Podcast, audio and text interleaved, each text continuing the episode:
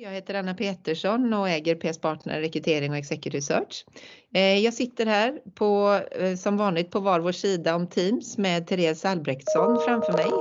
Varmt välkommen hit Therese. Eller hem till dig fast hit i mörkret. Tack så mycket. Jättekul att jag får vara med. Jättekul att du vill vara med. Jag kontaktade ju dig för några veckor sedan då vi har stött på varandra på olika sätt, oftast eh, på LinkedIn och verkligen inspirerats av ditt mod, engagemang och entreprenörskap. Och jag var så nyfiken på vad är det du gör egentligen? Eh, vi började med en digital kaffe och den timmen flög snabbt förbi och jag ville jättegärna prata mera och veta mera och så tänker jag att jag inspirerades verkligen av vårt samtal och det tänker jag att det gör nog många fler. Eh, ja, så... Kul att höra. Så därför så sitter vi här och eh, jag tänker helt enkelt, eh, ja vi ska försöka få med allting. Eh, din entreprenörsresa, du skriver böcker, du föreläser, allt det där vill jag gärna veta om och vi har en liten kort tid på oss här. Så jag tänker att du får börja berätta om vem du är och hur din resa har sett ut. Ja, eh, ja det, på, på, kort tid för att sammanfatta så eh, jag har drivit eget sedan jag tog studenten och jag tyckte att det var väldigt roligt när jag hade läst Ung Företagsamhet på gymnasiet och kände bara att wow, det här är ju någonting jag vill fortsätta med efter gymnasiet. Och eh, då kände jag att nej, eh, all skola och vidareutbildningar och sånt får vänta. Nu, mina idéer finns här och nu. Ja. Och det var klart att det inte var superlätt i början med tanke på att man, jag inte hade någon erfarenhet, inga föräldrar som var företagare, ingen ekonomi. Alltså, ja, utbildning och så vidare. Men jag kände ju, alltså jag hade mycket den här tron på mig själv och tron på det jag skulle göra och kände att det här måste jag bara satsa på. Vad så hade du att, eh, där då? Vad var det du såg? Då, på gymnasiet så sålde vi sådana här självförsvarssprayer som färgar och förblindar förövaren. Så mm. det förblindar förövaren i 5 till 15 minuter så man skulle kunna fly från platsen och sen färgade förövaren i upp till en vecka då så att man skulle kunna hitta våldtäktsmannen eller rånaren eller vad det nu var. Ja. Eh, så det tyckte jag var superbra idé. så, att därför, ja. Eh, så då eh, kände jag att jag ville satsa vidare och köra på det. Och sen ehm, har det ju, ja, det var ju när jag var 19 och sen har jag ju varit entreprenör sedan dess. Men då startade du ett bolag och drev det med de här produkterna initialt? Ja, exakt. Och sen tyvärr var jag med om en olycka några år senare eh, som gjorde att eh, ja, jag blev eh, sjukskriven under en längre tid. Så att därför fick jag, eller fick, jag var tvungen kände jag att sälja bolaget då för att jag hade inte tid, eller tid hade jag men inte kraft, energi och ork att driva det vidare. Och då hade jag intressenter som ville köpa bolaget.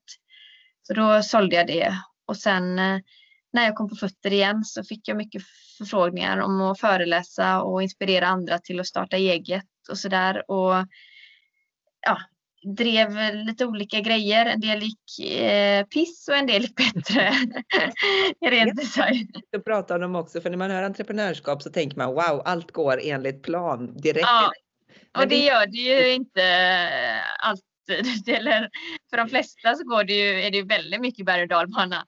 Ja. Eh, liksom för mig. Eh, ja, men eh, sen efter ett tag så träffade jag väldigt mycket entreprenörer som ville eh, driva, eh, ville vidareutveckla sina bolag.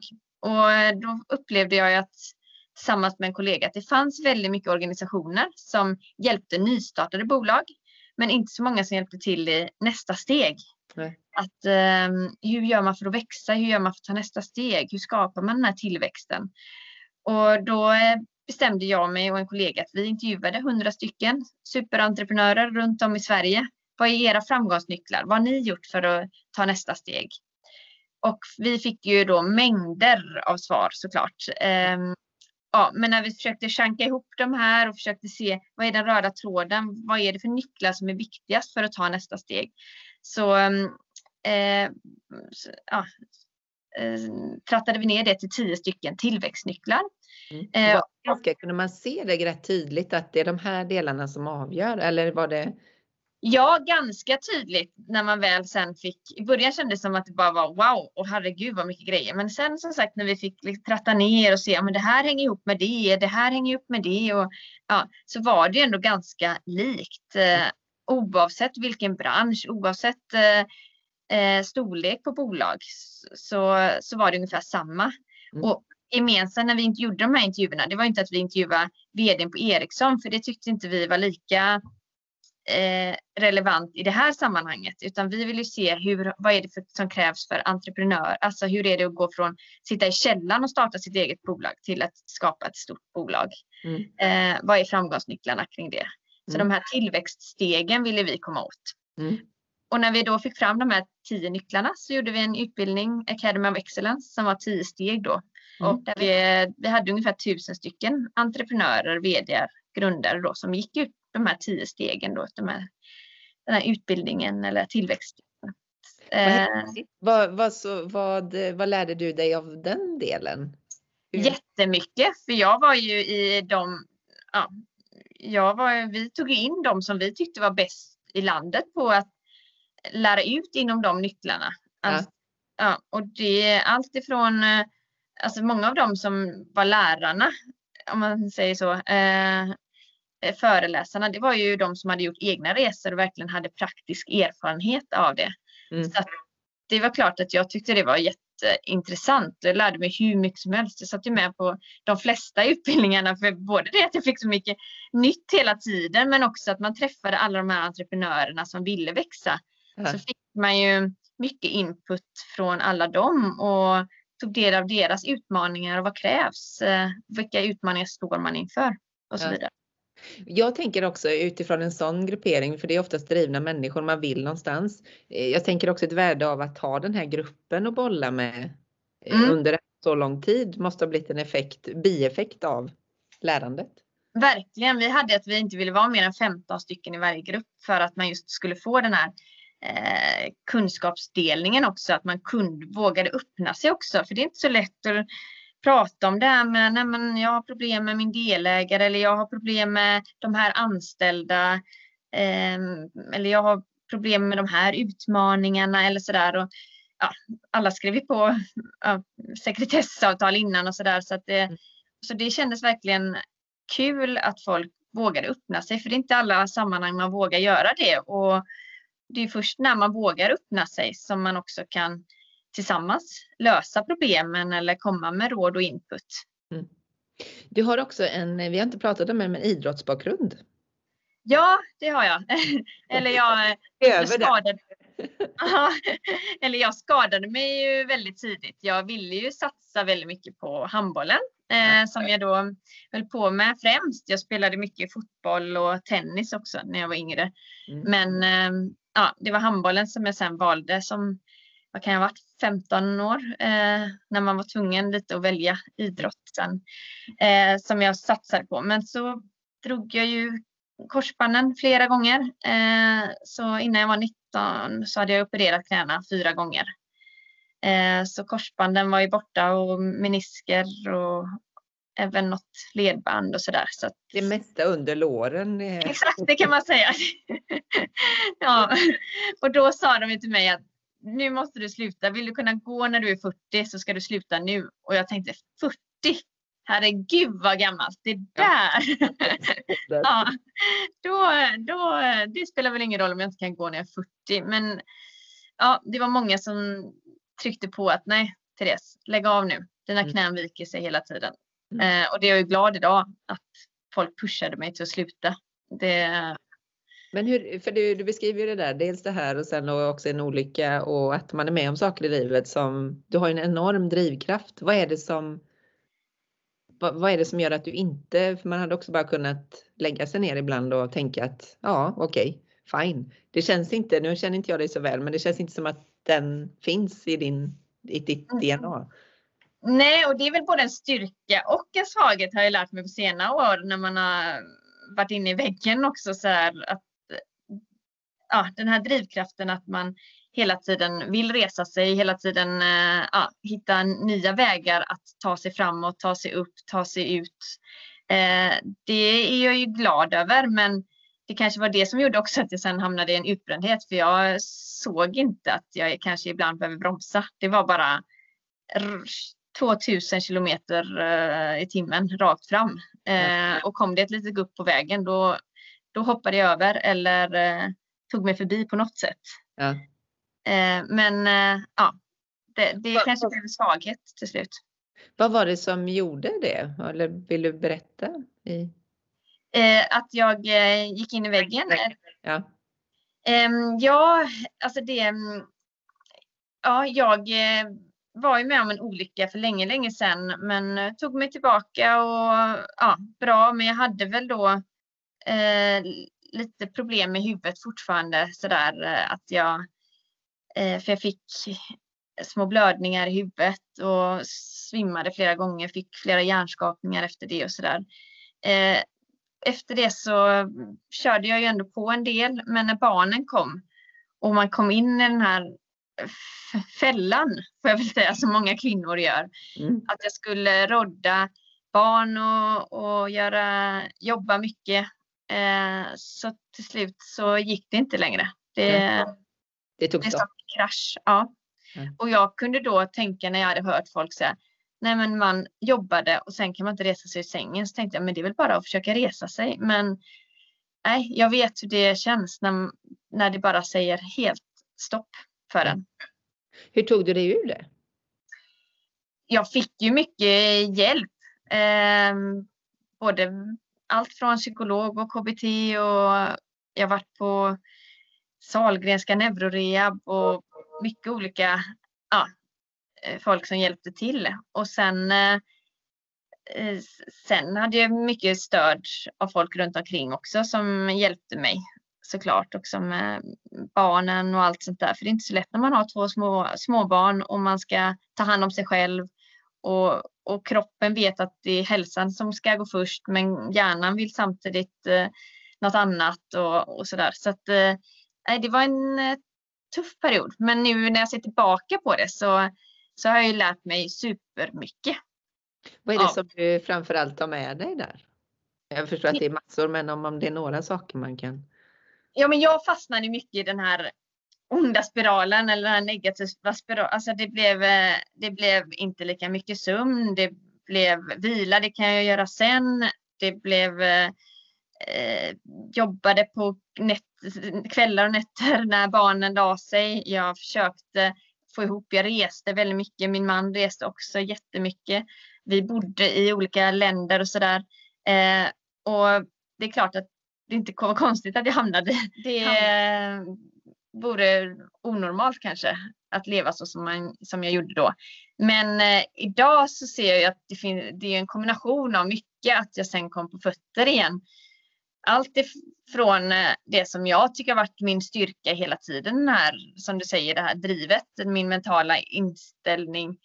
Det är klart att det har hjälpt mig jättemycket. Att nu jädrar. Men jag vände det istället till att tänka att jag ska lyckas med det här eller jag ska lyckas med och nå de här målen. Istället blev det att driv, jag skulle lägga den prestationsdelen i att jag ska lyckas klara min hälsa. Det var det som blev målet.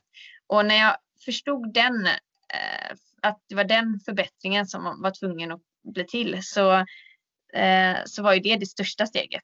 Att lägga om att nej men kalendern kanske inte ska fyllas med jobb först och sen får kost, sömn och motion bli vad det blir. Utan nu var det, nej nu vänder jag på, på Maslows behovstrappa och gör eh, kost, motion, sömn, alla de här basbehoven först. Sen kommer jobbet och, och de andra delarna. Mm. Och den, det var väl den största förbättringen. Att jag insåg det att eh, det ska inte bara göras om jag hinner utan det, var, det ska bli prio. Ja. Och hur, hur går det? För du är fortfarande en väldigt engagerad person, det märker man när man pratar med dig. Så, och det är ju engagemanget som gör att det här är kul, nu kör vi. Ja. Vad har du för verktyg nu? För det, har man den drivkraften som är väldigt stor så är det ju inte helt enkelt alltid att kalibrera den mot att Nej, verkligen. Och, istället. Och det, och det mm, är det som jag kanske känner mest, att jag är rädd att fastna eller falla tillbaka nu tycker jag att jag eh, har haft jättebra rutiner under många, många, under många år nu och varit väldigt noga med att först lägga in i kalendern. Jag, ja, bok, jag har MTA, möte Therese Albrektsson, inlagt i kalendern för varje vecka som ligger återkommande och där, de får inte rubbas. Det är, eh, jag hörde även att Anders Thornblad, eh, rikspolischefen, han hade ju han hade också så här egen aktivitet eller något sånt där. Att det får inte rubbas om det inte är terrorbrott eller något sånt där hörde jag att han... Statsministern är kidnappad. ja, ungefär. Och det, och det har varit väldigt viktigt för mig att det ska ligga inne först och sen att det är luckor mellan, mellan olika aktiviteter. Eh, och det, allt sånt läggs in i kalendern först och sen får inte det rubbas. Då får det hellre vara längre, längre till nästa aktivitet eller längre, eh, längre till att jag kan säga ja till något, någon, något möte eller föreläsning eller vad det nu än kan vara. Ja. Men det här gav också, för du gav ut en bok för några år sedan. Ja. Berätta lite. Ja, men jag är ju lite, som du säger med engagemang, jag blir så här, när jag ser någon struktur eller någonting jag vill förändra, lite som, det har nog varit med mig hela vägen, alltså både med självförsvarssprayerna och det här, då var det så här, nej men jag ville att tjejer skulle känna sig tryggare när de gick hem, alltså det var det som var min drivkraft. Att man kan påverka, man kan skapa en förändring. Academy of Excellence, då, utbildningen för entreprenörer, det var också, jag vill påverka, hjälpa folk utveckla sina bolag. Eh, sen när jag då såg med eh, det här med föräldraskap, när jag såg att shit, men jag, klarar... Mm, ja, jag klarar inte att kombinera allt. Och jag insåg också att shit, det är vi kvinnor som gör, faller in i de här gamla könsrollerna. Innan hade jag aldrig, ska jag helt ja, känt tänkt att så här, men gud, det, jag kommer vara den som sitter hemma med barn. För jag har alltid varit den som varit ganska, eller väldigt aktiv och varit den som velat jobba mycket och sådär. Eh, och sen när jag då fick barn, så, jag och min man hade ju pratat mycket om det att vi, ja, vi skulle dela och vi skulle få ihop och han uppmuntrade mig jättemycket. Så efter sex veckor skulle jag åka på mitt första jobbuppdrag till Trondheim och vara konferencier. Och jag kände ju att wow, det här är ju skitkul. Eh, så jag skulle åka ifrån eh, då min dotter eh, och hade pumpat och allt för att hon inte skulle drabbas av mjölkersättning som var så farligt eh, i, i mångas ögon. Så jag kämpade verkligen med det för att inte vara en dålig mamma. Eh, och sen när jag åkte iväg så fick jag väldigt mycket kommentarer. Både av folk i ens närhet men också alltså via sociala medier.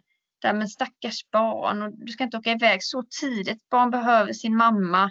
Men stackars barn och Eh, och mycket det här, du borde inte skaffa barn om du inte vill ta hand om det och sådär. Och då... Från andra kvinnor mest då? Ja, det var bara, ja det kanske var någon man, men näst, det var nästan till bara kvinnor faktiskt, tyvärr. Mm. Mm. Eh, och det, det är lätt att säga så här, men bry dig inte om de kommentarerna. Men mm. när man är nybliven mamma vill man vill inte vara en dålig mamma. Man vill göra allt för sitt barn såklart. Men jag ville också jobba.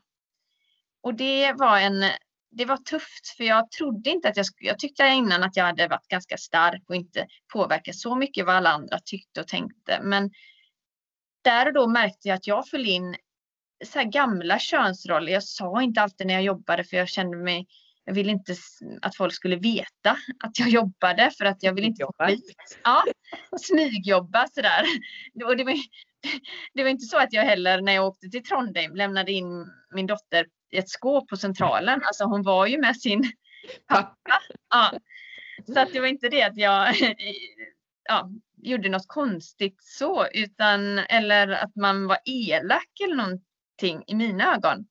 Men i andras ögon så borde jag ju varit mer hemma då. Ja. Och då kände jag att jag påverkas mer av det och sen två veckor efter det så åkte min man iväg och skulle spela Champions League i Bosnien så han var borta i fyra dagar. Och då var jag, fick ju han mycket kommentarer att gud vad skönt för dig att komma iväg och koppla av och ja, ta, ta det lite lugnt och sova hela nätter. Och det var då, då började en irritation inom mig. Alltså så här, nu jädrar. nu, ja, vilka olika bemötande som kvinnor och män får. Och då är det inte konstigt att vi faller in i gamla könsroller eh, hur mycket vi än vill eller inte. Och när jag då ser statistik som jag sen då, för jag är ju alltid sån jag vill veta varför och hur och eh, jag blir lite nördig inom de, de områdena som jag brinner för. Så då mm, när jag såg statistik om hur många andra kvinnor som faller in i gamla könsroller. Eh, en del är självklart självmant och, och det har jag inga åsikter alls. Om man vill vara det så får man jättegärna vara, vara hemma. Men de här, många som jag då som inte kanske vill det i första hand.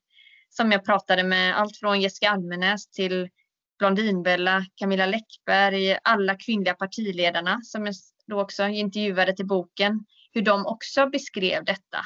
Och att i synnerhet var då kvinnor som eh, ja, kritiserade.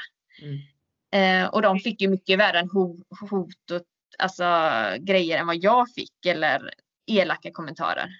När du berättade, minns jag, när du beskrev Jessica Almenäs kontra Daniel, eh, David Helenius. Eh, helt olika sätt att se på mamma eller föräldraskap. Ja. Ja, men jag kunde se eh, Jessica Almenäs bli anmäld till socialen för de inte trodde att hon kunde ta hand om sina barn som hon var på Let's Dance på fredagskvällar och sådär. Eh, hade Nyhetsmorgon och, och liknande på i helgen. Och medan David Helene som också hade Let's Dance och sånt. Eh, jag är övertygad, nu har inte jag pratat med honom själv, men jag är övertygad att om han inte blev anmäld till socialen för att de inte trodde att han kunde ta hand om sina barn. Mm. Eh, och det visar också lite hur, hur vi ser på fortfarande hur kvinnor ska vara kontra män i föräldraskapet. Och det är klart att det blir tuffare för kvinnor att göra karriär då. När de här eh, osynliga murarna finns. Mm. Eh, Vad gör vi då? Hur löser vi det? Nej men och, och det framför allt eh, det som, ja, men mycket handlar om attityder eh, och att vi ska upp. Jag gillar ju att vi uppmärksammar de här grejerna. Det är därför jag skrev boken. Jag tycker det har blivit mycket mer debatt kring det den sista tiden. Kanske för att jag själv eh, ja, läser allt som jag kan och vill och, och är med och debatterar och skriver debattartiklar och allt sånt där också. Men ehm, och också lyfter mycket av den statistik, för det kan ju vara lätt att säga så här, ja, ja, men det är några som tycker det. Nej, det är inte bara vad man tycker. När man ser hård fakta, statistik, så ser man också att kvinnor och män är lika mycket sjukskrivna innan man får barn. Men efter vi får andra barnet, för första barnet orkar vi kvinnor oftast här, rodda både hem och barn och, och jobb. Men när vi får andra barnet, då är kvinnor dubbelt så mycket sjukskrivna som män. I utbrändhet och så vidare. Och det visar ju bara att den här dub, de här dubbla jobben, projektledarrollerna man har, både på jobb och hemma, det funkar inte. Och sen, men innan vi får barn, så gör kvinnor sex veckor mer per år i hushållsarbete. Mm. Och det är inte konstigt då att vi inte orkar och bränner ut oss till slut. Eh, eh, eller kunnat lägga de sex veckor på eh, Eh, sitt jobb som man kunde tjäna pengar på istället för att stå med städ och tvätt och disk. Så, det är eh, oerhört intressant och jag tycker också det är oerhört viktigt. med liknande erfarenheter kanske det här med att man är arbetsnarkoman och allt annat. Men det är ju också andra kvinnor. För det, vi går ganska mycket på att männen, det måste bli mer jämställt och det är ett spår absolut. Men det är lika mycket att man tillsammans måste, både kvinnor och män. Det är ett, liksom ett samhälle, vi alla vinner om vi löser den här knuten. Verkligen. Och det är väl därför jag kan bli lite Eh, besviken på att det är just andra kvinnor som kritiserar alla de jag intervjuade. Jag djupintervjuade ändå 30 stycken då eh, som är högt uppsatta. Många av dem nämnde jag ju. Allt från så sagt Gudrun Schyman till Anna Kinberg Batra, Annie Lööf, Ebba Busch och de här profil, eh, nöjesprofilerna och eh, sådär. Och alla säger att det är främst kvinnor jag mm. tror att det var en av de 30 som sa att det var en del män också. Men annars är det bara kvinnor. Och då tycker jag det är lite hemskt att vi hugger varandra så. Och en del kanske inte heller bara är att man säger elaka kommentarer eller hugger varandra. Det kan också vara att det är så invant att man man säger det i uh, rena farten. Att, men gud, vem har hand om barnen då? Ja. Alltså, det, det behöver inte alltid vara illa ment, men då, det, jag kan själv känna det ibland att jag bara shit, jag kan ju själv tänka men gud, är du borta så mycket? Men vem, vem? Men så får jag bromsa mig själv. Nej, det kan inte jag själv. Jobba med. Och, ja. ja, så det är klart att jag förstår att det är en svår utmaning. Att, ja. Vi får måste ja. prata om det helt enkelt. Ja. Prata med våra döttrar och prata med våra söner och prata med alla. Ja, exakt. Och, det, och jag, vill, jag vill ju försöka lyfta det ja, också som sagt få med all statistik och forskning som jag har tagit fram. Eh, mycket finns ju på Statistiska centralbyrån och Försäkringskassan och hos regeringen och sådär. Men, men det är ju egentligen inte konstigt att sjukskrivningstalen ser ut som det gör. För det är inte, idag är det inte bara den här kollisionen som sker mellan arbetsliv och familjeliv som har blivit allt större. Eh, förr var det förr var det ju så, såklart också en kollision, men idag har den blivit än större för att familjelivet eh, är mer seglivat än arbetslivet när man ser till jämställdheten. Mm. Och, eh, och då blir ju kollisionen större. Och sen då lägg på allt annat som stressar oss. Vi är Europas mest stressade folk, vi svenskar, enligt forskning. och, och då lägg på allt annat, det här sociala medier, tillgängligheten, Ehm, ja, vi får mer intryck idag under en dag som vi fick under en hel livstid förr. Så det är klart att allt det här läggs på. Ehm, och då är det inte konstigt att den psykiska hälsan och stress och utbrändheten ser ut som den gör. Ja. Och det kan väl jag se utifrån rekrytering om man sitter där och två likvärdiga kandidater, en kille och en tjej och är precis där någonstans nygifta, ska bilda familj. Mm. Eh, det ser jag ju också. Hade vi haft en mycket bättre uppdelning så spelar det ingen roll vem du väljer där. Nej. För båda är hemma lika länge ja. och delar ja. man på föräldraskapet så tror jag att man också delar sen. Med mm. kvar med vab, med hela den här delen och på övrigt. Så för mig, min egen eh, hobbykonklusion är att vi dela. Ja. För då löser ja, vi men det har du helt rätt i och det, nu, nu har jag inte exakta siffror på det men jag läste ju någonstans att det som vi gör under första året, det är ofta så det ser ut sen. Det var ju någon som sa så många blöjor som byts, eh, alltså statistiskt sett mellan mamman och mm, pappan eller mellan partnerna. Så mycket, så många gympapåsar packas sen eller så mycket mm. som procentuellt kommer det se ut framöver och det kan nog eh, stämma väldigt bra. Jag tror faktiskt det. Men nu ja. om vi går lite vidare det här med och det jag är imponeras över är att du frågar ju om det är någonting du ser, men hur, hur hänger det här ihop? Så frågar du, det är inte så att du skapar din egen sanning. Eh, och så har du gjort även nu för det kommer en ny bok här efter sommaren. Ja, ja men jag är ju väldigt sådär nyfiken av mig. Eh, jag vill veta varför och hur och vad och kan man skapa förbättring? Kan man göra på ett annorlunda sätt? Det är väl det som har genomsyrat hela allt jag gör kan man väl säga. Eh, och jag blev ju lite, min förra bok då, Dålig mamma eller Superkvinna, eh, barn och karriär. Men den boken handlar mycket om hur vi blir bemötta och hur vi, hur vi ser på saker och ting, hur attityder ser ut, hur, hur, eh, vad, som kan, vad man kan göra åt det. Det var ju massa tips och råd, allt från politiska förslag till eh, attityder till eh, vad vi som individer kan göra för att underlätta vår vardag och få ihop livspusslet. Den eh, nya boken eh, handlar mycket om det här med stress, utbrändhet, psykisk eh, hälsa. Eh, för det är inte bara kvinnor som går in i väggen eller det är ju självklart män också. Det är ju en ökning på dem med hur det ser ut och hur man mår. Um, och framför allt om man också ser till, eh, det är inte kanske lika många män som söker hjälp men om man ser till självmordsstatistiken så är det ju en övervägande del män. Eh, två tredjedelar som är män. Så därför tycker jag att det är väldigt intressant hur vi mår idag. Varför mår vi som vi gör? Hur kan vi må bättre? Eh, vad är det som har gjort att vi är där vi är? Varför är vi Europas mest stressade folk? Varför, varför kommer vi in i de här ekorrhjulen som, eh, som, som vi alla gör? Um, och det är väl det jag tyckte var intressant att se, både varför men hur kan vi göra för att må bättre? Men också de här beteendeförändringarna som är nödvändiga att göra för att, för att vi ska få till en förändring på riktigt. Och vad är det då? Man får köpa din bok, men kan du ge oss någonting nu? ja, eh, ja, men den kommer ut eh, direkt efter sommaren. Eh, ja. men, eh, det är ju en det, ja, det är ju hur mycket som helst, jag på att säga. Hade man bara sagt det är det här lilla eller om det bara hade funnits ett vaccin. Nu tar vi den här sprutan så är vi mindre stressade. Alltså, då, då, hade, då hade det redan varit löst. Så det är klart att det är komplext allting. Men jag eh, har fokuserat mycket på, ehm, på ehm, det här varför det ser ut som det gör såklart. Och det är ju, då, då har jag intervjuat forskare, psykologer, eh, professorer och sådär. Och en, en stor del är ju digitaliseringen. Den är ju fantastisk och skapar jättestora möjligheter för oss. Men den gör ju också att vi är uppkopplade mycket. Vi får aldrig hjärnan att varva ner.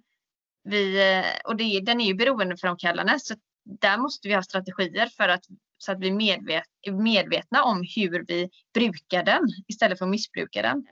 Och en del i kosten också, att vi äter mycket halvfabrikat och socker och sånt där som såklart också påverkar den psykiska hälsan mycket. Vi pratar mycket om diabetes och eh, sådana typer av sjukdomar, men, men den psykiska hälsan påverkas också jättemycket av vad vi stoppar i oss. Vi är ett av världens mest stillasittande folk.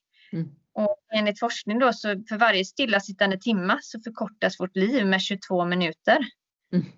Och, och um, vi beställer hem, vi beställer hem mat, vi kan göra allt ifrån soffan idag egentligen. Mm. Och det är ju de här, det här stillasittandet som påverkar också den, mycket den psykiska och fysiska hälsan såklart. Uh, och sen det här med sömn. Där är ju ja, mobilen också en del i det. Att vi, det är det första vi gör när vi vaknar och det sista vi gör när vi går och lägger oss. Så det är mm. klart att vi behöver strategier hur vi, hur vi handskas med det digitala. Mm.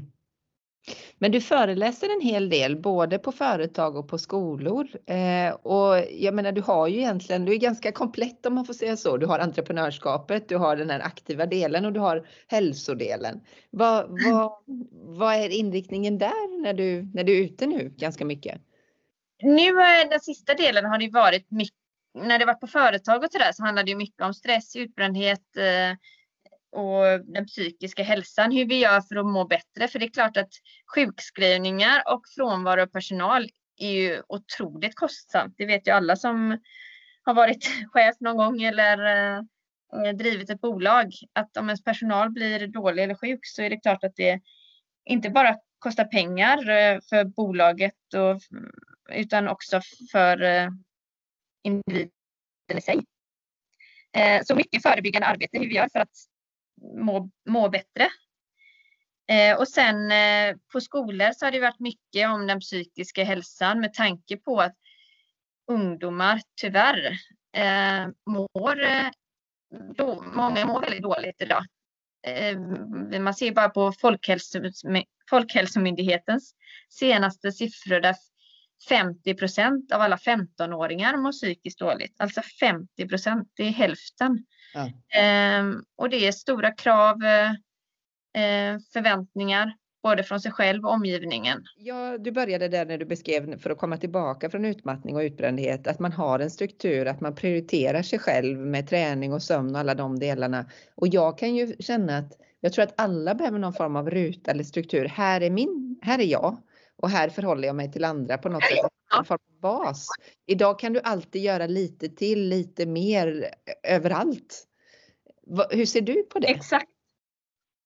Och där är ju, ja, den tror jag är jätte, jätteviktig att ha med sig eh, så tidigt som möjligt i livet. Att man är man får struktur, man tar makten över sitt liv. Alltså det här låter lite klyschigt men att man jobbar med sig själv, sitt självledarskap. Mm. Det tror jag är en viktig del och en nyckel till att man över tid ska må bra och få struktur i sitt liv. Mm. Eh, för jag, ja, och det är väl därför jag tycker det är kul att föreläsa på skolor också för att man eh, kan påverka förhoppningsvis ungdomarna i ett tidigt stadie. Mm. Att få lite verktyg till hur, hur man gör. Mm. Och det, och eh, jag såg ju Katarina Gospic, hjärnforskaren, hon sa ju det att det de har sett nu den senaste tiden eh, vid dödsbädden, vad folk ångrar mest, det är att folk levde mer utifrån andras förväntningar än vad man själv ville. Mm. Och, och ehm, det det är det lite jag menar med att man är noggrann med att man tidigt och aktivt jobbar med sitt självledarskap. Man sätter sig och ser igenom vad är det jag själv vill? För det är lätt idag med alla budskap, alla förväntningar, alla krav på hur vi borde leva. Att man bara hänger med. Mm. Men summera eh, lite det som du var inne på där också, det här med föräldraskapet och man borde göra och alla bakar bullar och är ute på utflykter och allt vad det nu är. Och det måste jag ju också göra, annars är jag inte riktigt bra. Att man på något vis måste grunda sig själv, fast det passar inte mig. Jag tar det här, Nej. helt fine. Och då behöver man ju vara ganska trygg i sig själv. Verkligen, och det, är inte, och det går ju upp och ner i perioder och i livet. När man, ja. när man självförtroendet och självkänslan är på topp och, och sen är man helt under isen och sådär. Men jag tror att ju mer vi tränar, desto bättre blir vi ju på att bygga upp den här tryggheten. Ja. Och därför tror jag att de verktygen till att grunda sig själv så mycket som möjligt, vilket jag själv jag lägger några minuter varje kväll innan jag går och lägger mig. Där jag push, peppar mig själv, där jag lägger in eh, eh och förbättrar min egen självkänsla, självförtroende och sådär. Men också under dag, dagen. Jag försöker i alla fall. Och det är väl det som jag har varit eh, hyfsat stark på under, under ja, hela mitt liv. Men att peppa sig själv. För hjärnan uppfattar inte om det är någon annan eller, eller om det är en själv som säger det till sig. Mm. Och, och det måste, de strategier, de eh, verktygen är ju viktiga att ha så att man kan göra det och att man kan peppa sig själv och berömma sig själv och, och sådär så att man inte faller in i mönster eller eh, grejer som man inte själv vill. Och det vi pratar, du har ju också, vi har pratat ledarskap, vi har pratat om delarna, men det viktigaste egentligen det vi tar fram här, det är självledarskapet. Alltså att du klarar av och är nöjd med att leda dig själv. Och när du kan mm. det så kan du också leda andra. Ja, ja men verkligen, för det är svårt att leda andra om man inte vet vad man själv vill och är trygg i sig själv. Eh, tror jag, eller man har ju lättare kring det i alla fall. Mm. Vi ska kunna prata jättemycket mer men eh, nu har tiden gått alldeles för fort igen här. Tusen tack! Vad din bok nu som kommer i augusti? Ja men den heter eh, Fack psykisk ohälsa. Ja. Eh, vägen till bättre mående. Ja. Eh, ja. Det är mycket fack cancer, fack corona, men jag tycker också vi ska prata om det här med fack psykisk ohälsa. Ja. Vägen till bättre mående. Den tar vi med oss och jag tackar så jättemycket för den här pratstunden och väldigt spännande att få fortsätta följa dig vad nästa bok handlar om. Ja, eh, det är något nytt ämne som jag kommer eh, grotta in mig i. Som jag... Är det redan klart vad det blir? Nej, det är det inte. Eh, men jag gillar ju när, när det är ämnen som jag brinner för och som jag kan försöka påverka folk. I... Göra skillnad, det är det som ja. driver. Exakt. Eh, vad gör man nu om man vill köpa den här boken? Var går man in? Den kommer eh, finnas på Adlibris och Bokus och sådär. Ja. Eh, ja, efter sommaren. Både som ljud och eh, läsbok. Och om man vill eh, prata mer med dig eller eh, höra om du har tid för föreläsning, var tar man vägen då? Då kan man gå in på vågavinna.se, alltså mm. vagavinna.se då, så finns mina kontaktuppgifter där. Jättebra. Tusen tack igen och för er som lyssnat, fortsätt gärna lyssna på PS möter och hör gärna av er till mig om vad ni helst lyssnar på. För mig handlar det om att träffa spännande människor och lära mig nya saker och det har jag verkligen gjort idag också. Therese, tusen tack! Ja, vad härligt att höra. Tack för att jag fick vara med. Ja, ha det så bra! Ja, tack. Hej! Hejdå.